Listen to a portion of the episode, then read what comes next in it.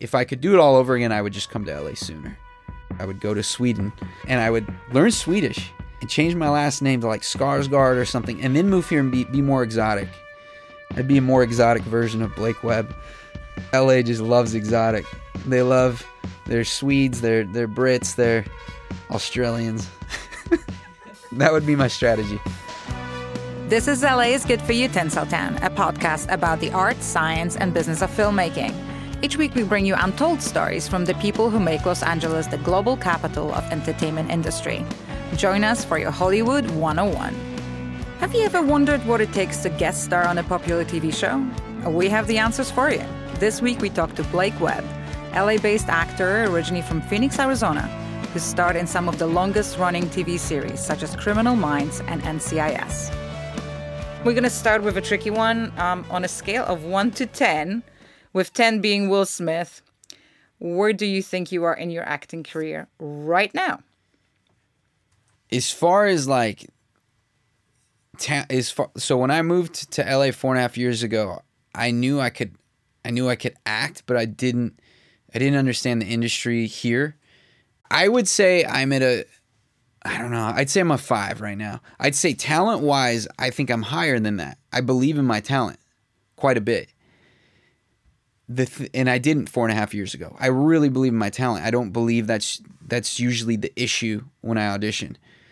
I believe it's just fitting parts, and and you you have to be the best fit, and it's very competitive industry.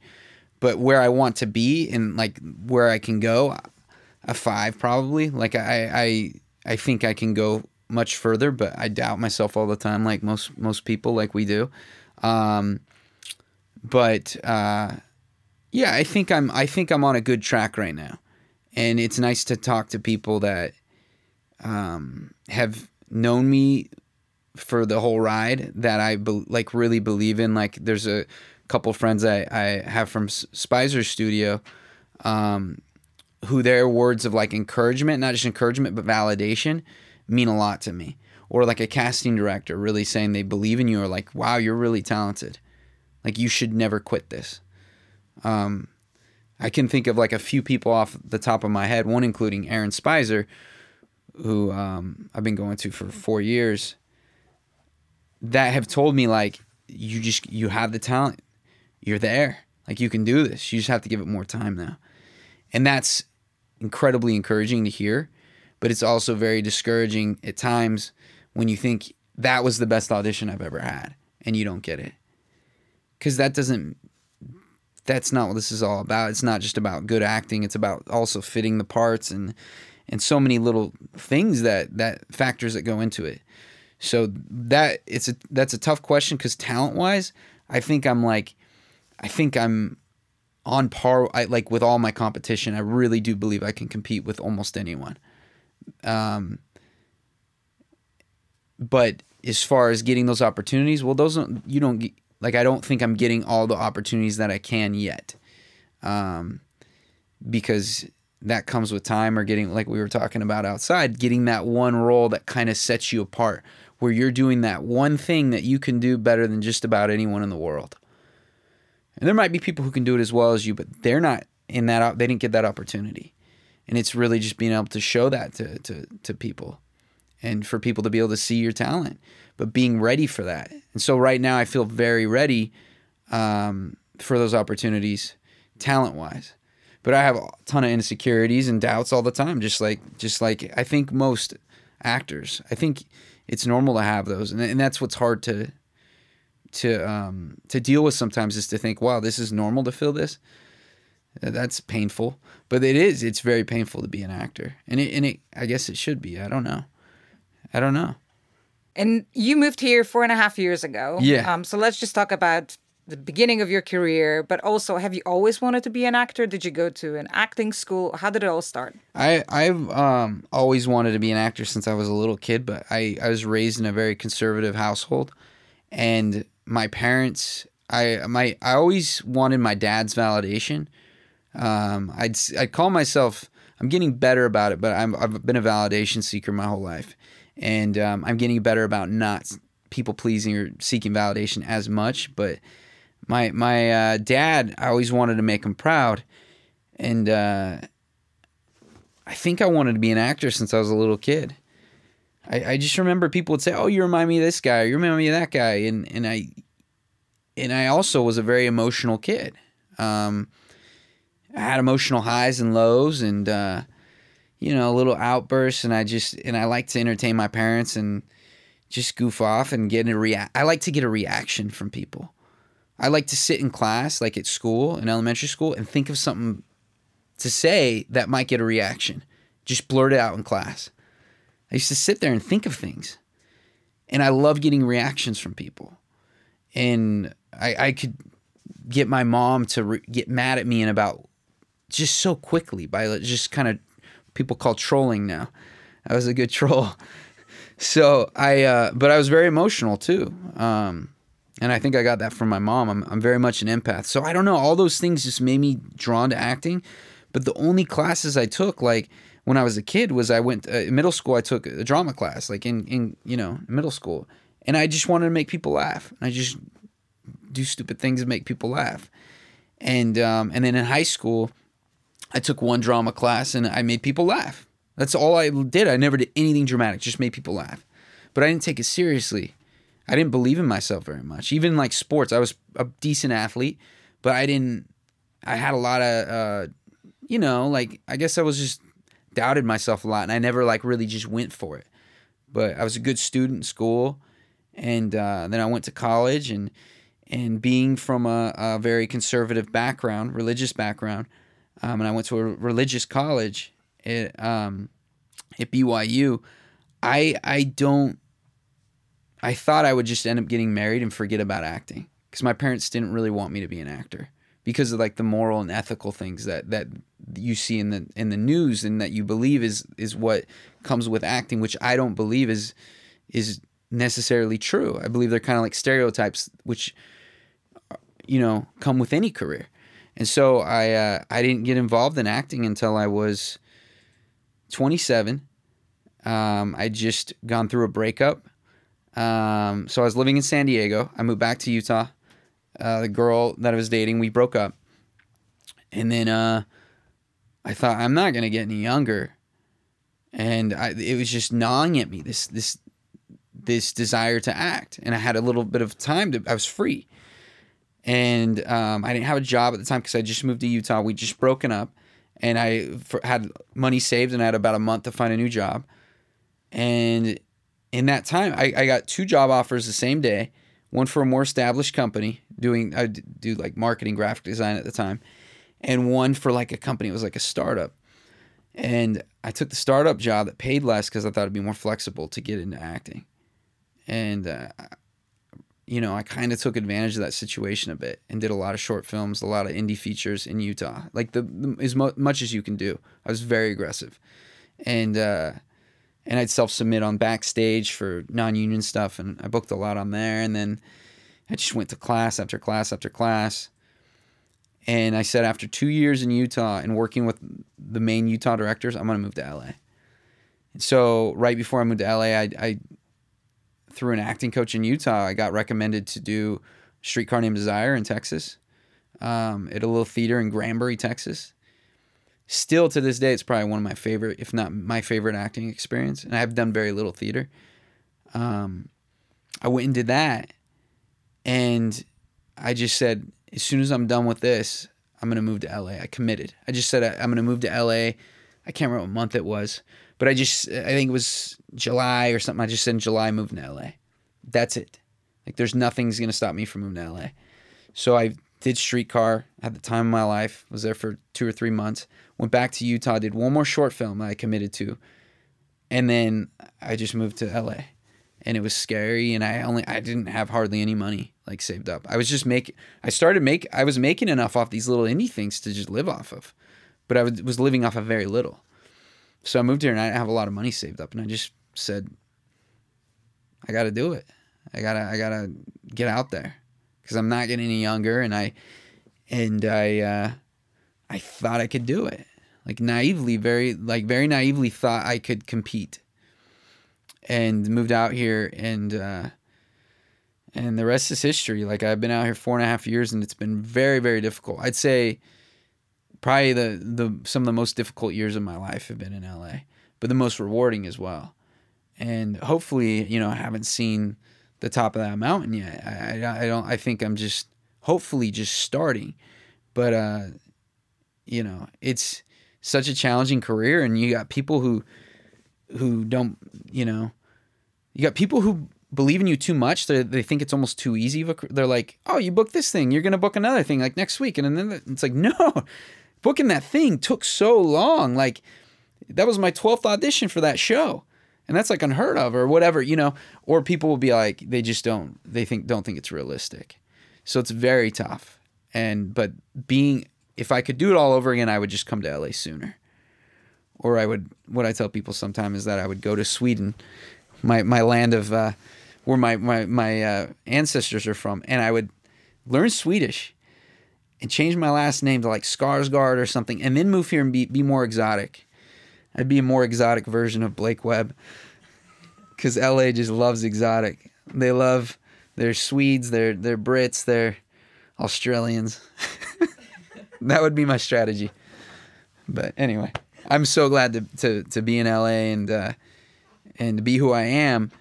But it's a very challenging career. And uh, if I knew what I know now, I don't think I'd go through it. Like if I knew how much I'd have to go through to get to where I'm at now, I don't know if that version of me five years ago would have taken the plunge.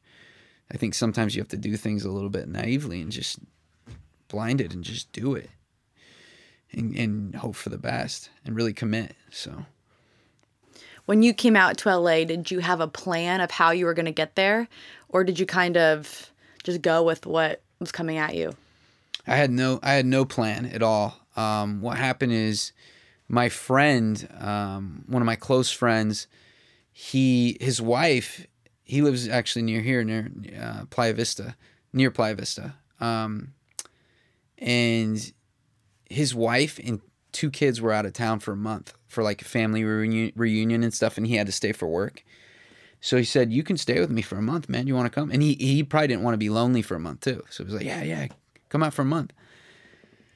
So I said, yeah, like a few months, like a couple months in advance. I was like, oh, it's perfect.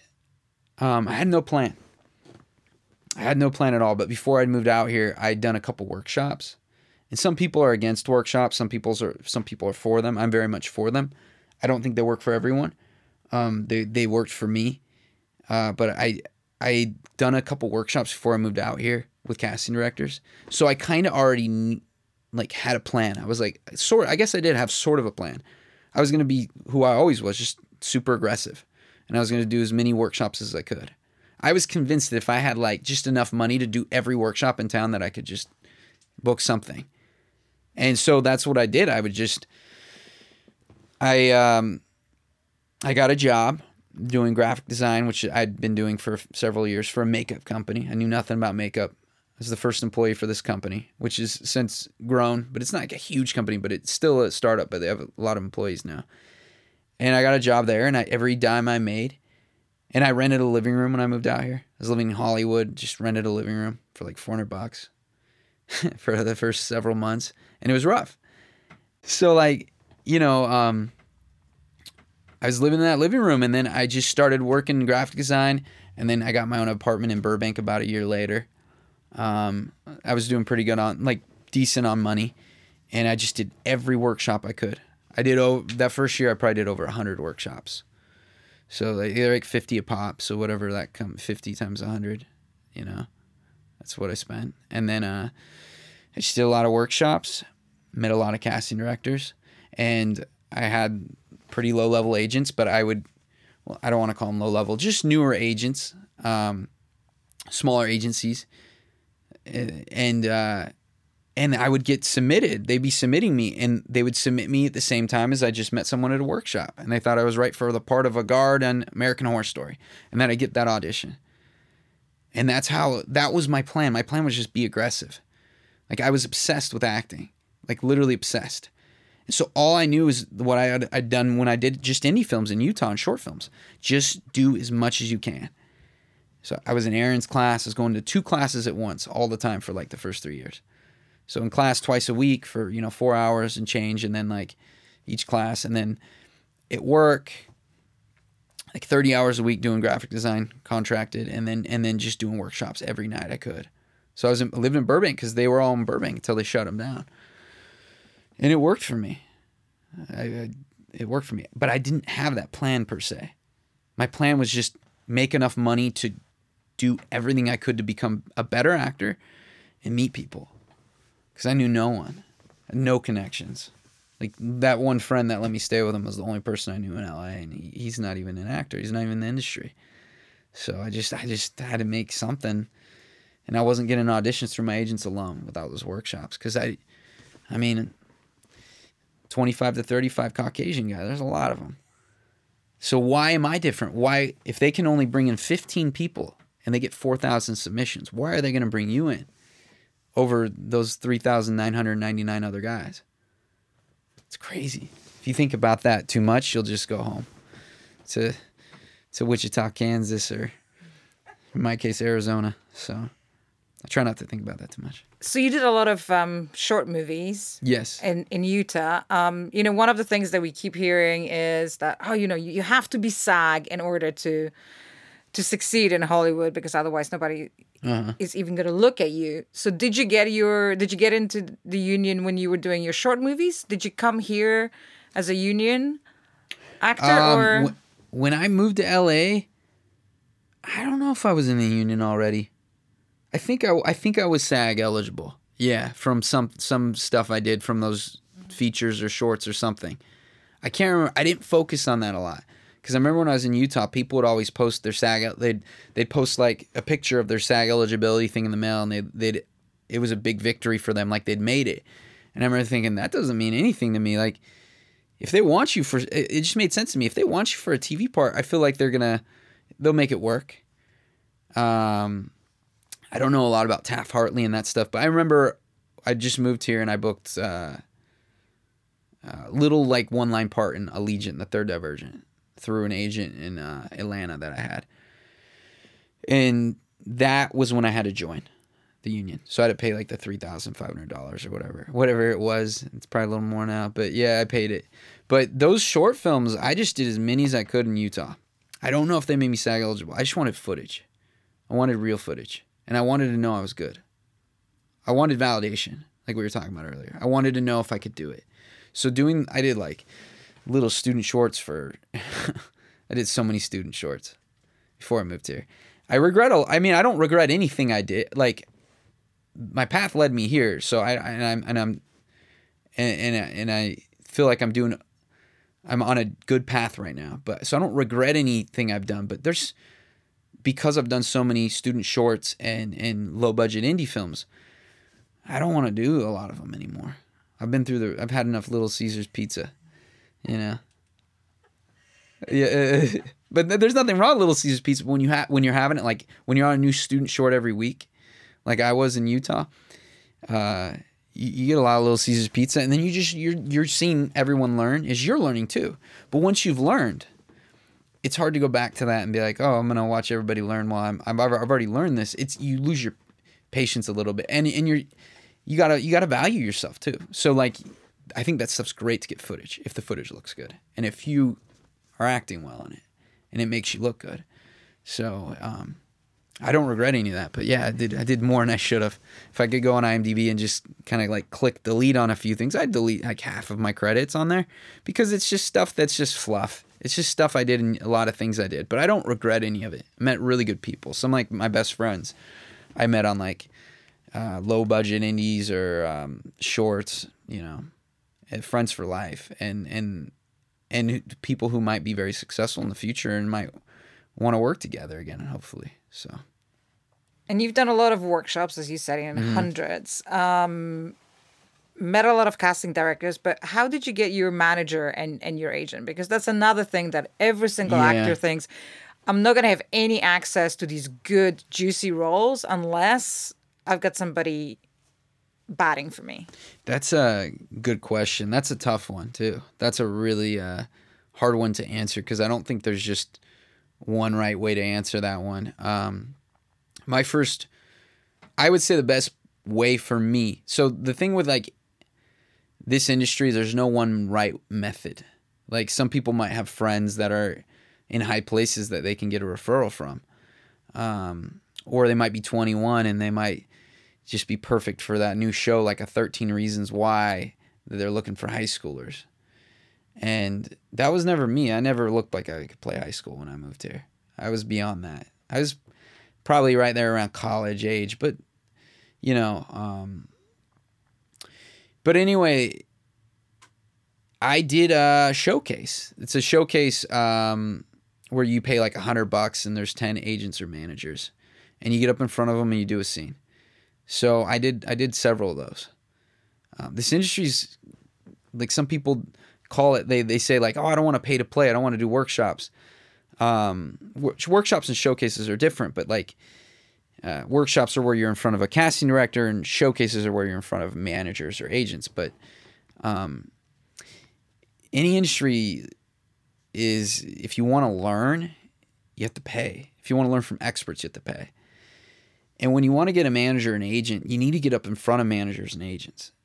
And that's really hard to do if you're unless you're like putting on a play or you get cast in a play. In either case, you're paying.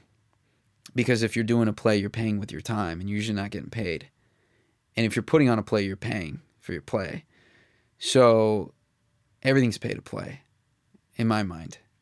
And so I did this showcase. It was 100 bucks, super cheap, 10 agents. You get up in front of them, you do a scene. And I would just pick a scene and, and rehearse it with Aaron Spicer or, uh, or a, different coach and just get it polished and, and get a partner and go and do that scene in front of those 10 agents. And uh, Hope One contacted me. And my first manager, that's how he contacted me was through one of those, and and it served its purpose. He was, he was, uh, I, he was a good manager for me.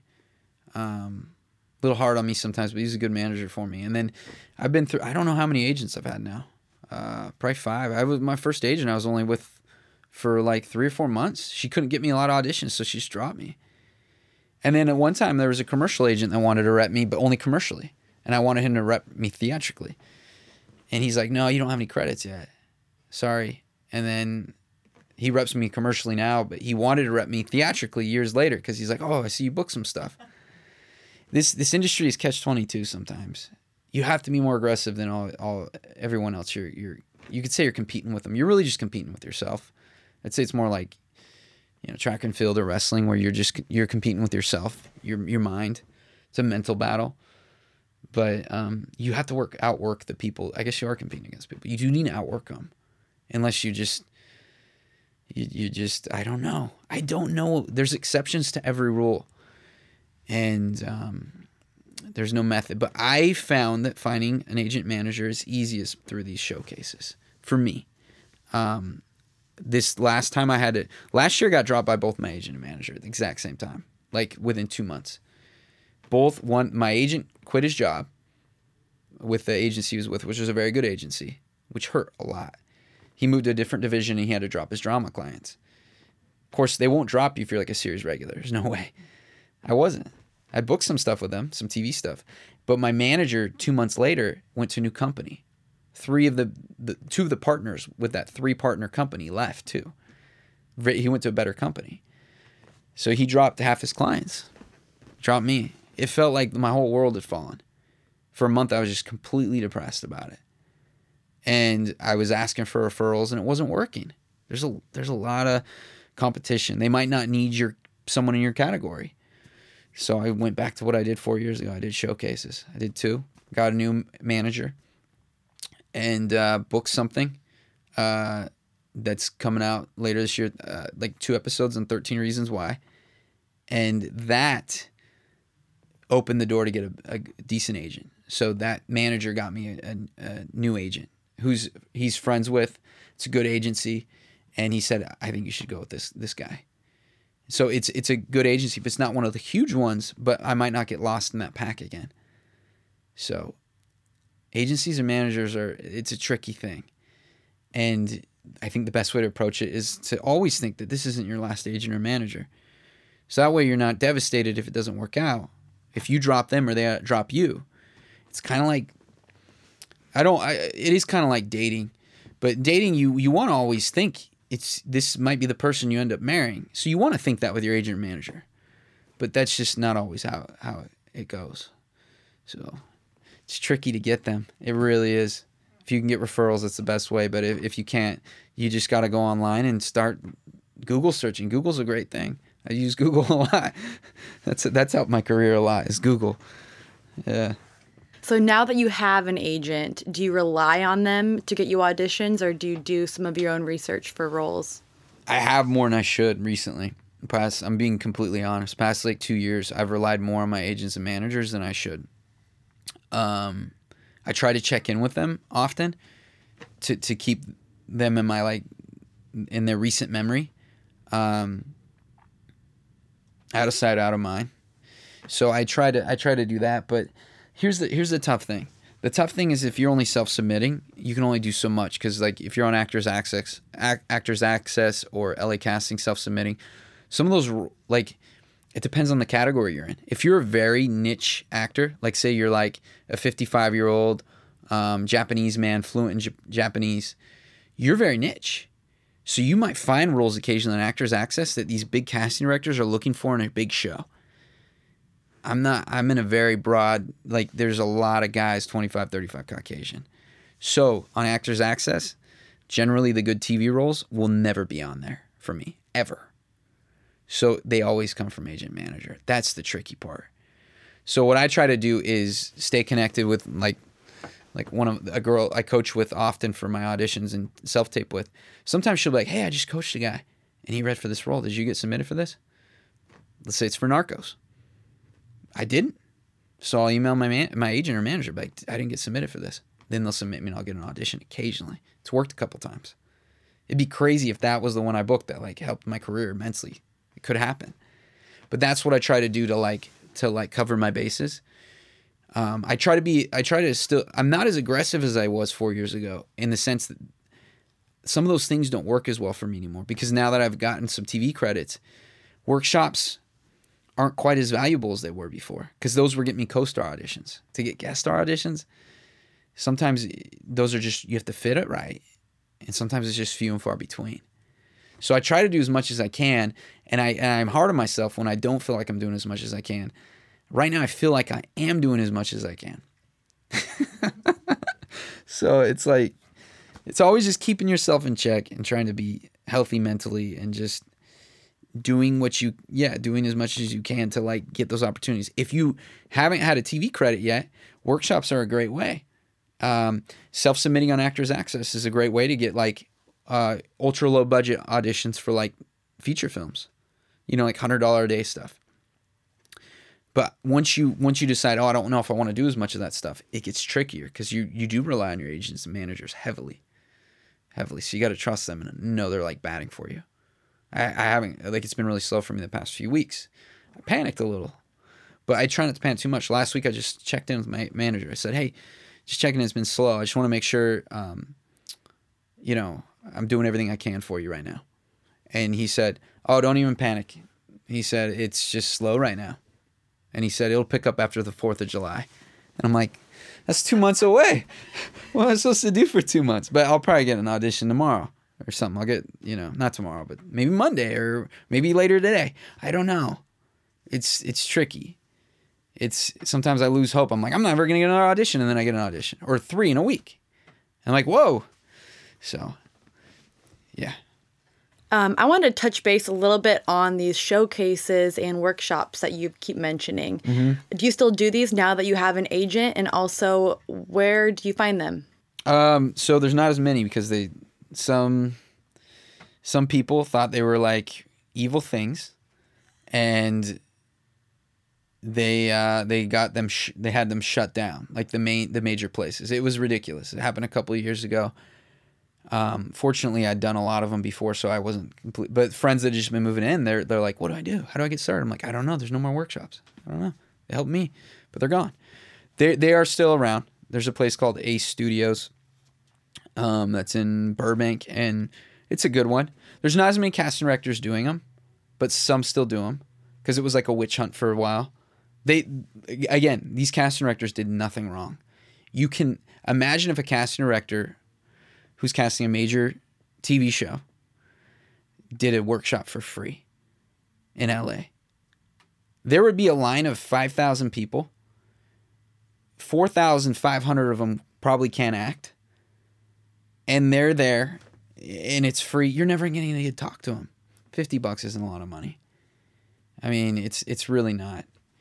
Rent is very high in LA though, so that is a lot of money. Um, but you know, that that um that being said, uh I still do some recently at Ace Studios. It's still one of the only places, and there's another there's another place that does like one or two a month. That's kind of underground. It's referral only, and I've been going to there. And it's it's mostly older actors. It's mostly actors like over fifty, and I somehow through an agent got referred there. So I I still try to do one every week lately, because because I like being busy, and it's so hard to be on set all the time unless you're a series regular, and that's my ultimate goal. And I just feel so lazy if I'm not like trying to do other stuff. And if I have the funds to do it and I'm not doing it and there's a casting director I want to meet that I haven't met or haven't seen lately, why not go see him? Why not go throw up a scene in front of him? Because that's all you do at a workshop. You just you go there, they do a little Q&A and everybody asks about social media. So does social media matter?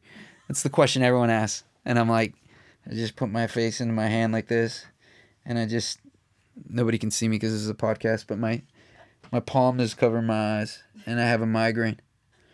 Um, and I just sit there for like the rest of the Q and A. Like uh, it's gonna be so people ask me at social media, and um, but there's a Q and A, and then um, and then you put up a scene in front of them.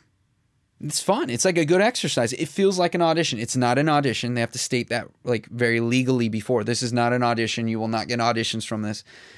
But honestly, if you're a casting director and you meet some great person who is a great actor and, and comes and does a workshop and does a great scene, and you're going through 4,000 headshots and you just met that person the week before, would you not think about seeing that person? You're like, wow, that actor surprised me. They're really good. I would. It works for me. It worked for me. I've seen it work for a couple other people, but it, it really did work for me when I first started. I haven't gotten auditions from a workshop in a while. Like I've been doing them for probably like the last six months every once in a while, but I don't expect that. I go there as an exercise more more than anything to test my like to get validation too. I still seek a little bit of it, a little. So I go there and it just feels good to be told like, wow, you can do this. Like you are you are a great actor. It feels really good to hear that from someone who who you like. It's not like you're on set and a crew member's like, hey, that was really good. I saw like a tear. That was good. Like that doesn't mean any. I mean, doesn't mean shit. It doesn't, because they, they they shouldn't be telling you that. Aaron always talks about that. Aaron Spicer does. But when you're going up in front of a casting director, like I just did one for a casting director recently. I don't know if I should mention like casting director names because I don't I don't know like the workshop thing, but he casts a major show and I've been on one of his shows and I haven't seen him in four years. And I, I auditioned for the show one time. It's called The Last Ship, and I booked it. And I went to him and I did a workshop and I got a very difficult scene where the character just found out that his mother is brain dead. And they want to they want to use her organs that she's an organ donor. And they want to take her organs. But I'm I think that the medical staff did a, did a bad job. She got hit by a skateboarder. Now she's brain dead. And so I did that scene and he gave it to us is like he gave it to us the day before. He selected scenes based on what you look like on your headshots. That is an audition. That is the same as an audition, like the exercise of it. Not it's not really an audition. I did it, and he's like, "Dude, you should be so proud of yourself. Like that was amazing." Like it, it made him a little emotional. Like he's like, one of ten actors I see can do that scene. It felt so good to hear that, so good. It it filled my acting soul for like a week. Like I, I didn't get an audition the next week. I didn't care because it felt good because that casting director is a major casting director believed in me. That's the validation I'm talking about. It's not your like your mom, which is good validation. But like it's it's someone who's in the industry, who's deep in the industry, who can speak from their their their volumes of experience and tell you like you you can do this thing. And then there's no doubt. You might doubt like the way we all doubt the way we look sometimes, the way we feel sometimes, but it feels really good to know that you're good at what you do.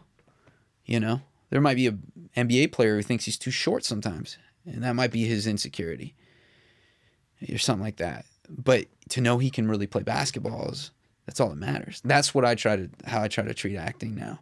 It's the only healthy way I can do it. Otherwise, I think of the dumbest shit and I worry about it. Like the dumbest things. I, I don't even want to get into it in this podcast. I'm a, I'm an insecure person sometimes. But for me to know that I'm a great actor, then I'm like, I can't quit. This is the thing I'm best at in life. I'm better at this than I am at graphic design or marketing. And that's what I studied. That's what I got my bachelor's of science in. So it's like, this is what I should keep doing. People think I'm delusional, then I don't know what to tell them because I'm good at this. So at least you can say that. And it doesn't come across in a cocky way because you've been validated and you're just like, you know, I, I know I can do this thing. So, yeah, workshops are a great way. They're a great way to get experience in front of casting directors. Don't even like go to them seeking auditions. Just go to them to to get better at the craft. They're not acting coaches. They're not a replacement for acting coaches. Nothing is. But they are a different thing. They're another tool. And it's good networking. So, So let's talk a little bit more about your type. Okay. What exactly is your type, and does this help you get roles and auditions?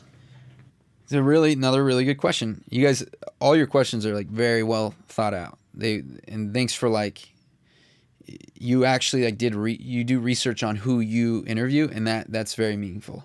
Um, I don't know my exact type, but I'm pretty good about my type. I feel like I told you outside, um, so it wasn't recorded, but I'm just gonna have to repeat it. Uh, and remember it. Uh, so I told you guys outside that when I moved here, I, I wanted to get on Criminal Minds and The Last Ship. The Last Ship is a military show. I look like a military guy, sound like one, and then I wanted to get on uh, Criminal Minds because 75% of the killers on that show, which the show just ended after 15 seasons, um, 75% of the killers are 25 to 35, like Caucasian male, is what I read somewhere. I don't know if that's true. I read it somewhere and I've seen the show enough times to, to see that. I thought I could fit that. Like, and I knew in, I did like a short in Utah that I, I won like a little thing for, um, for playing a serial killer type guy. And I was like, I can do that.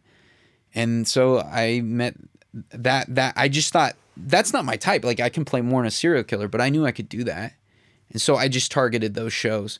I don't know my exact type. My type, I think, maybe I do. I think what I've been told is you can play like a guy next door and you can play also like the brooding killer or like something like that, you know? So when I do workshops, going a lot of workshop talk. I picked a scene where it's a charismatic guy and then it, he's talking to a woman, flirting with her, and then it turns out that he just killed her husband. And he's in the trunk of or her husband to be, and he's in the trunk of my car. It's a weird scene. It's from a show called uh, The Following with Kevin Bacon. It's not on anymore. But I, I choose it because it's my type. Charismatic guy, charming guy. Got kind of like a like a, a Matt Damon thing, and then it's just like he's a killer. He's a killer. So I, I try not to compare myself to other actors anymore because it's it's a I compare too much, and it's not healthy for me like mentally. But I I got a lot of different comparisons before I moved here. I'm like, okay, that might be my type ish. But sometimes I'm wrong. You know, sometimes I don't go in for the same role that those guys might go in for. I'm a little more edgy than some of the guys I've been compared to. Where I, I you know, I I try to just type is a challenging thing because you don't want to typecast yourself too much to where you just think that's all you are. You want to be open to a lot of things. Like I, I know I can be funny. I don't go in for comedy a lot. I never have. It's I don't know. It, like I have an intensity to my look or an edge or something I don't go in for a lot of a comedy. I can do comedy though. And so the thing is, is I don't want to say, oh, I can only play killers because I did Criminal Minds, because I know I've played other things other than that, or I can only play low level steroid dealers because I did that in like 13 Reasons Why recently. I don't want to say it, but the thing is, is I know that I, I guess with type I play edgy characters well, and I'm not a very edgy guy in real life. I have I'm a nice guy. This is what I am in real life. I'm a nice guy, and then I do have an edge. I have a side that's like kind of like, you know, like a intense. I actually think that that that's what I go in for for the most part. So I don't think I have to play to a type much. Like it, we were talking about taxi driver. I know that's a question coming up. I know I could play that role. I know I could play a role like that. like offbeat character. So I think I'm kind of like a type where I can play some character and some leading man. I'm in the middle, and I've been told that by casting. You're in the middle of like leading man character, and that's a good place to be. They've told me that, and I go, oh, that's like a huge compliment. That's good to hear, and I hope that's true, and I and I hope that's my type. But like I did Leslie Kahn's class when I first moved here, and someone, and and they, they the other students look at you and they and they give you like a type, and so and the students in my class said you're like a Wahlberg meets Ethan Hawke or something. Okay, it's cool to hear, but you know, you don't want to like latch onto that too much because then you compare yourself and you're looking at their movies and you're thinking you can be like them. I don't think it's healthy. I really don't. Like when I did Streetcar Named Desire, I did so much research on Marlon, Brando. I don't want to be like Marlon Brando. I want to be me. Like I, Brando is a cool guy, you know, but I don't want to. I don't want the same lifestyle as him, and I don't want to be like him. I don't want to emulate anybody anymore. I think I did when I first became an actor, but now I just want to be a good guy that has a good career and works hard and be remembered for that. Because uh, so type is challenging. Like don't latch onto it too much, but like I kind of know what I fit. I know I get. I know I do better at edgy auditions. I know I do better at like high energy characters that are like kind of like charismatic but edgy. I know I know kind of what I can do in that area based on what I've heard from casting directors. And like we were talking about the military stuff and the, the killer stuff and stuff like that. I know what I can fit, but I also don't want to close doors and stuff I can. So in acting class, try everything. Stuff you don't fit even. Like I don't go in for a lot of lawyers, but I could play a lawyer. I took the LSAT. I was I almost wanted to do law school. Glad I didn't. But that doesn't mean I'm like I look a little bit edgier than some of the guys going in for lawyers. They might not want that edgy guy. I went in for a pilot a couple months ago. Audition went really well, and he's like, "Whoa, man, you're like you're dangerous, huh?" And the character was just like a news, uh, like a reporter. and I didn't try to do that, but I'm intense. So like one of the only notes I get that it's easy for me to draw back on, like one of the notes I'll get, not consistently, but sometimes, will be like, "That was great." Do the exact same thing, just a little less intensity, and then I, oh, okay. So smile a little more. It's not just smiling more, but it's kind of the things Aaron's taught me. When I first started going to class, I would never smile. So, in scenes, I thought it was all serious and, you know, type is important to know. It really is. But don't, you know, don't think that's your limit, I guess. So, hope that kind of helps. Definitely. And you lived in Mexico and you speak Spanish because we heard you um, outside. I t- Did- yeah, I said like a couple sentences. couple sentences still. Um, does this skill help you in getting auditions? Um, like, was there ever a role that you went for that that was an advantage? The only show, there's only one show that it's helped me, and that's Narcos. And I've been in for Narcos every season since I think season two. Like at least one audition a season, and that is like my favorite show. That would be my dream. Would be to be on Narcos, like especially if it was like a recurring or series regular. I would, I would probably just. Oh, that that would make me that would make me emotional to book that one. But uh, yeah, uh, it's it's crazy. Like I didn't think it would ever be very useful in any career. Like I I went there on a church mission, uh, in the religion I was raised in, and when I that you don't get to pick where you go, and they said you're going to Mexico for two years, and you speak ninety nine percent Spanish because all you, the people you're always with another missionary all day every day and you're only speaking Spanish and you're talking to people all day. It's like you're like a therapist. You know how ther or if like I did a podcast for a living, you know, it's like you're talking constantly. Well, that's what we did all day. We'd go knock doors and talk to people about, you know, God. and so, you know, uh, it's crazy. So like I, I did that every day for two years in Spanish. I spoke 99.9% Spanish. I came home and English felt weird. I, I sounded like I was uh, like a like someone who's who's I can like I, I lived in Mexico and the people you know I like I I I, spoke like a, I was from Mexico. Like I could talk on the phone for a minute and someone might think I'm a Mexi- a Mexican. Really? Like Hispanic. Yeah, it was crazy. And so I came home and you give a little talk in your church after you get home and you talk about your mission. Like the people that have known you most of your life. And I was like, hey, um, so I'm just going to tell you about my, my mission here. And I, you know, had a really good mission and we'd go and knock doors and, and I would get words reversed because because sometimes the that's how the order of words goes and I, people would laugh. My friends would laugh like what happened to you? So my spanish isn't as good when i as when i was 21 and just got home and then i did a study abroad later too. It's not but it's very it's still very very fluent and i've been in for narcos every season because Carla Hool, the cast director knows i'm very fluent and there's probably only like a few dozen guys that are caucasian that are very fluent so it has come in handy i haven't booked those roles but that that's so many factors. There's age and height and all these things. So like that has nothing to do with it. But oh, I'd love to book that. I would love to be on that show. Um, so yes, I think it will come in handy. I think in the next five years I'll probably end up booking a, a good role because of the Spanish. Maybe that'll maybe that'll be the deciding factor. Like the thing, maybe there's two guys that are like right equal, but this guy speaks better Spanish and they don't have to worry about that on set. That'd be the dream. But I don't go in for characters that are um, like of Hispanic origin because I don't, I don't really look that. Um, but I could play like a border patrol guy or DEA guy, and it's such a cool skill to have. I have a lot of um, there's a you know there's a huge Hispanic population in LA. I have a lot of Mexican friends here, so like it's cool. Like I feel like I'm part Mexican. It's my favorite food. It's my favorite culture. I love the I love Mexican culture, everything about it. So, yeah, that's awesome. And that's all, folks. You can catch us on Instagram and Twitter at LA is Good For You. Our podcast is recorded at Rosinante Studios in Delray, recommended for all your low budget recording and sound editing needs.